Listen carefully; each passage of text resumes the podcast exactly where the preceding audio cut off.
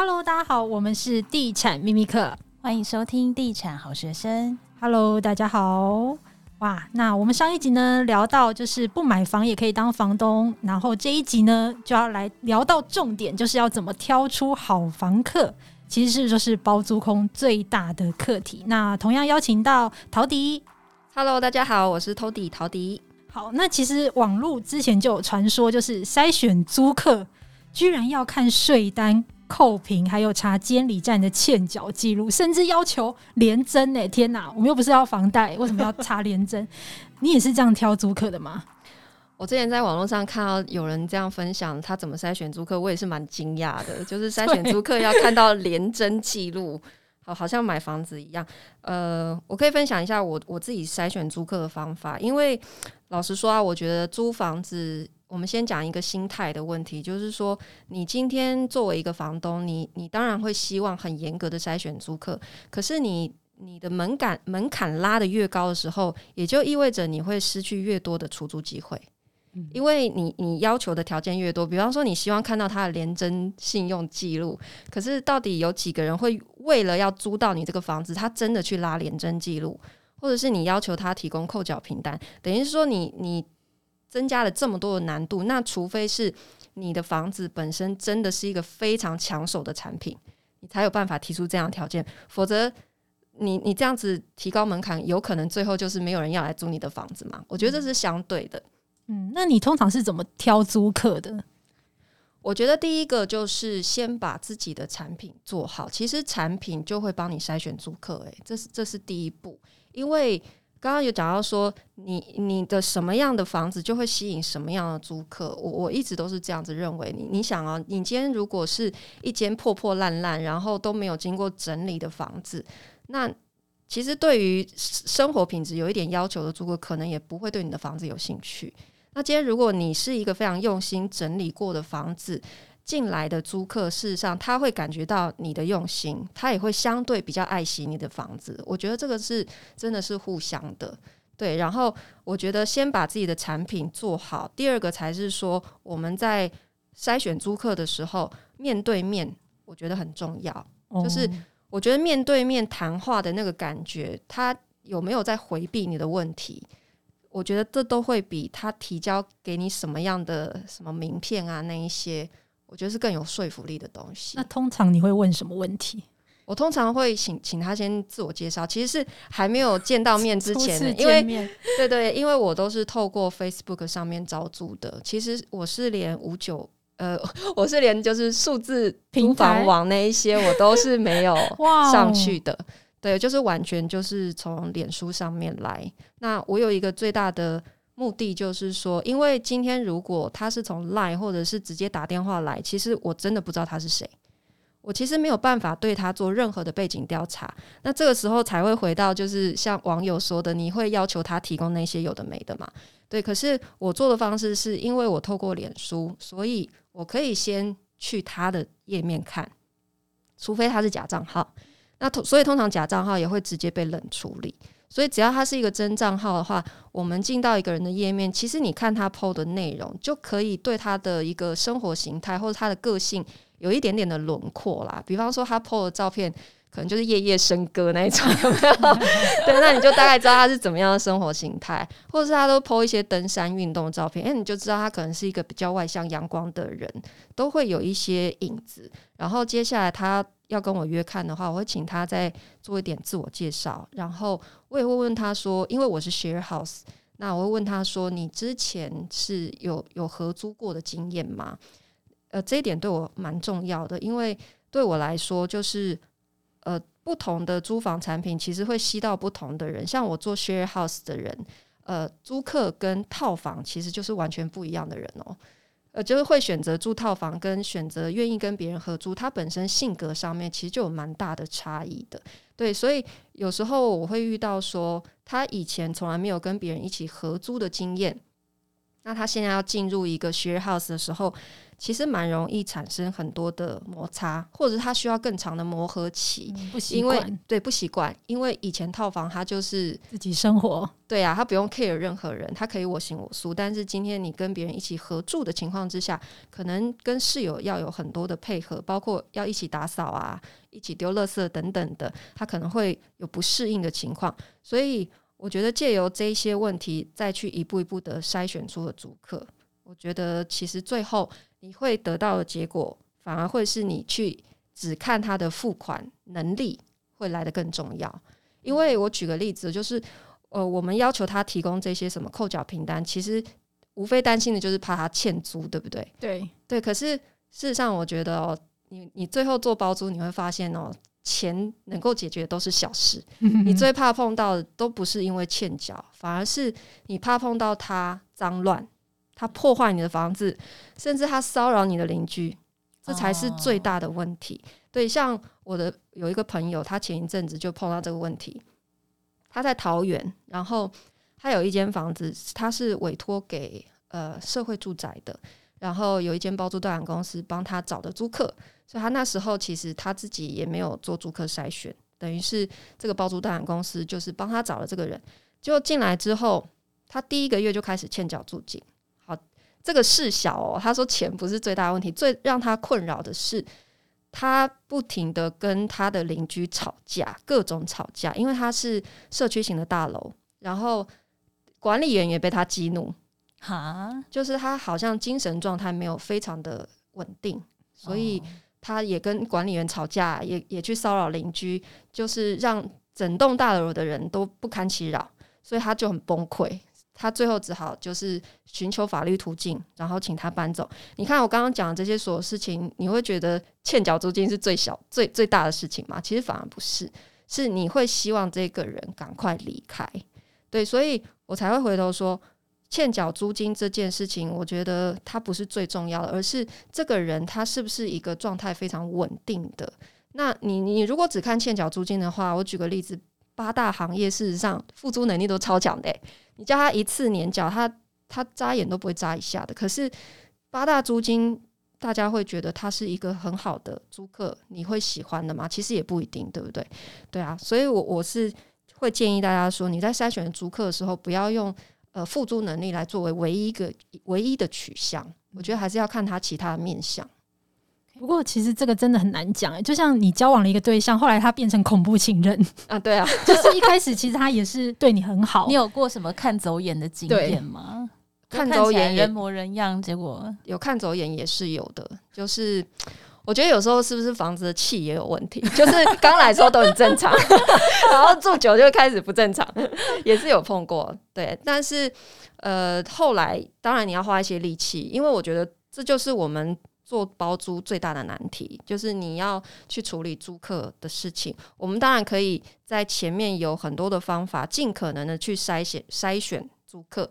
但是你真的还是会有看走眼的时候啦，我觉得这很难免，几率问题啊，几率问题，几率问题，对啊。不过，但但是我我我会提醒大家，就是说，像我刚刚呃提到那个朋友的情况，他是委托给包租代管公司哈，然后帮他找了租客。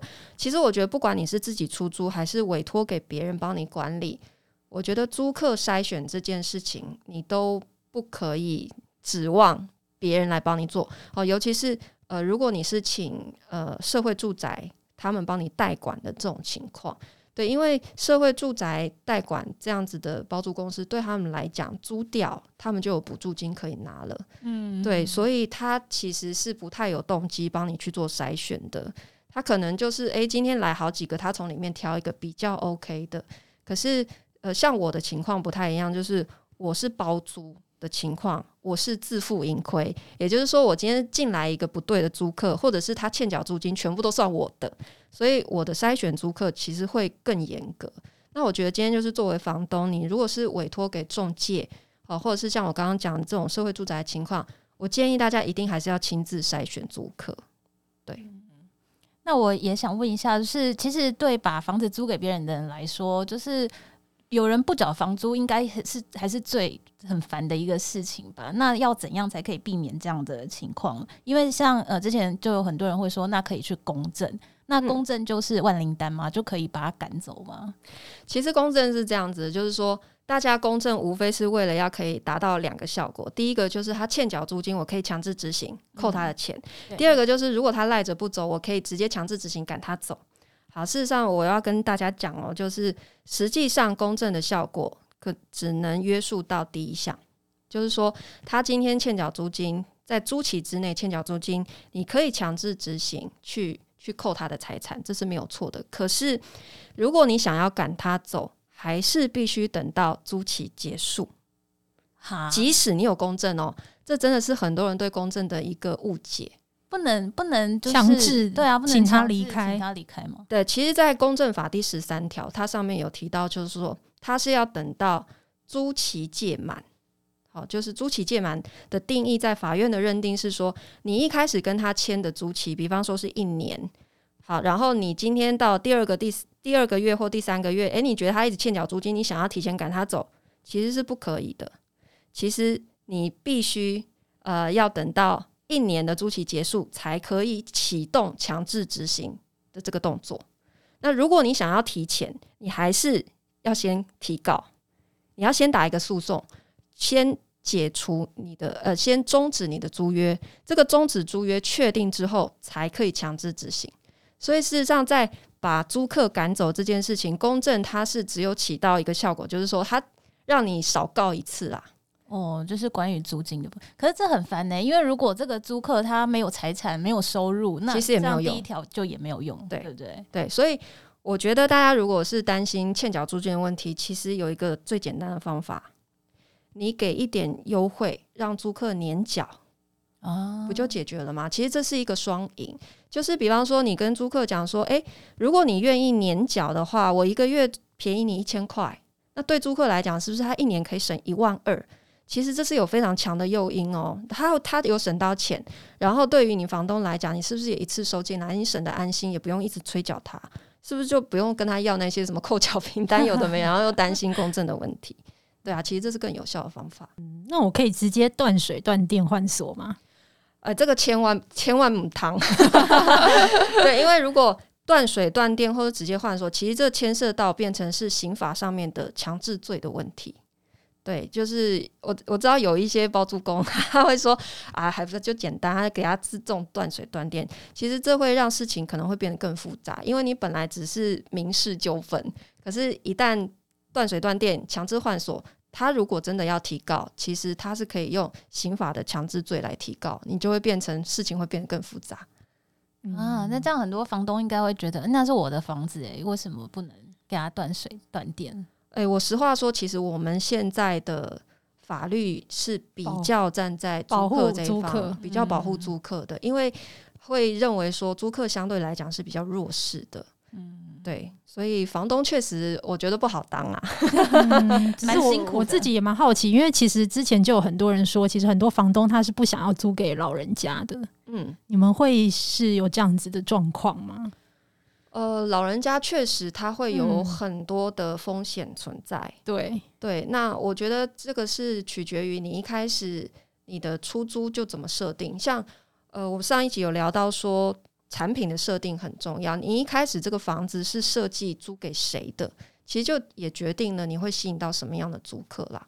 对，那像我自己的情况，其实也没有年纪大的会来租我的房子，因为第一个我设定的是 share house，share house，然后可能家庭也不太适合。那年纪比较大的，他们大概也不不太会有兴趣。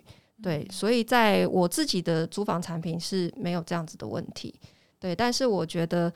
我觉得这也回到，就是为什么我们我们还是会认为说，你终其一生还是要买一间自己的房子，怕老了没有地方住。嗯、但我觉得不不喜欢让让老人家住这个问题，确实在市场上是存在，蛮普遍的。哦，这个是真的有这个问题，就对了。对对对，因为房东都会担心说，你年纪大了，万一你在里面怎么了，然后你又一个人住，这个时候没有人可以替你负责，房东会非常担心嘛。所以政府现在也没有针对老人家做这个配套的租房的政策吗？其实政府之前有尝试做一些比较特殊的方案，就是呃轻盈共居，嗯、对，轻盈共有一些实验性的社会住宅是拿来做轻盈共居的，但是后来的实际效果我不太确定。嗯，对，但是目目前看起来，它好像还是比较难去做很普遍的推广，还是有一定的难度。对，OK。那我想再问一下，就是像我们一般租房子，就是会签约嘛？但是当这个租约到期以后啊，有些人为了方便，就会约定，就是哎，那我们就口头约好说，你继续租，我继续租你，这样就好了。那会不会有什么风险？好，其实如果你的租期到了之后，没有再签一个书面的合约，就会进入所谓的不定期租约。那不定期租约的意思就是说，房东不能随便涨租金，然后租客也可以拒绝搬走。哦，那他这样就所以衍生的问题会很多很多。这个时候，你的房你房东如果想要把房子收回来的话，难度会更高。所以非常的不建议大家就是租房子只有口头的约定。其实，不管是租客或者是房东的立场来讲，很容易衍生很多纠纷。所以，我会建议说，就是到期之后呢，还是要重新再签一份合约。那不定期租约会成立的情况，就是说啊，今天呃合约到期了，然后我们没有重新签一个新约，我就继续付你租金，然后房东也就默默的收。这个时候，不定期租约它就成立了。成立了之后，就是刚刚讲那些问题，你们之后。有有纠纷的话，其实都变成要靠诉讼来去处理，因为没有任何书面的依据了，会很麻烦。嗯，因为我记得之前好像写过一篇是关于买卖不破租赁这这一条，就是如果。对不起，我真的卡喉。对，你刚刚是不是喝了咖啡了？这一段一定要放进去。录音之前听一直警告我说不能喝咖啡，不能喝咖啡。然后他就说，因为今天其实我跟 Tody 都有一点锁喉，我们刚刚就一直喝水，然后然后 Stan 就说，那今天只有我可以喝咖啡。我说可是喝咖啡会锁喉，然后我就说不管，那我要大喝五口。好，我现在正式跟他道歉。好，我现在问这一题，就是因为之前就。有粉丝反映说，他房子想要收回来，但是因为他跟他的租客就是这个不定期的租约，导致于导致于他想要把房子租回来，那把它收回来再卖人都很难去处理。那像这种情况可以怎么做？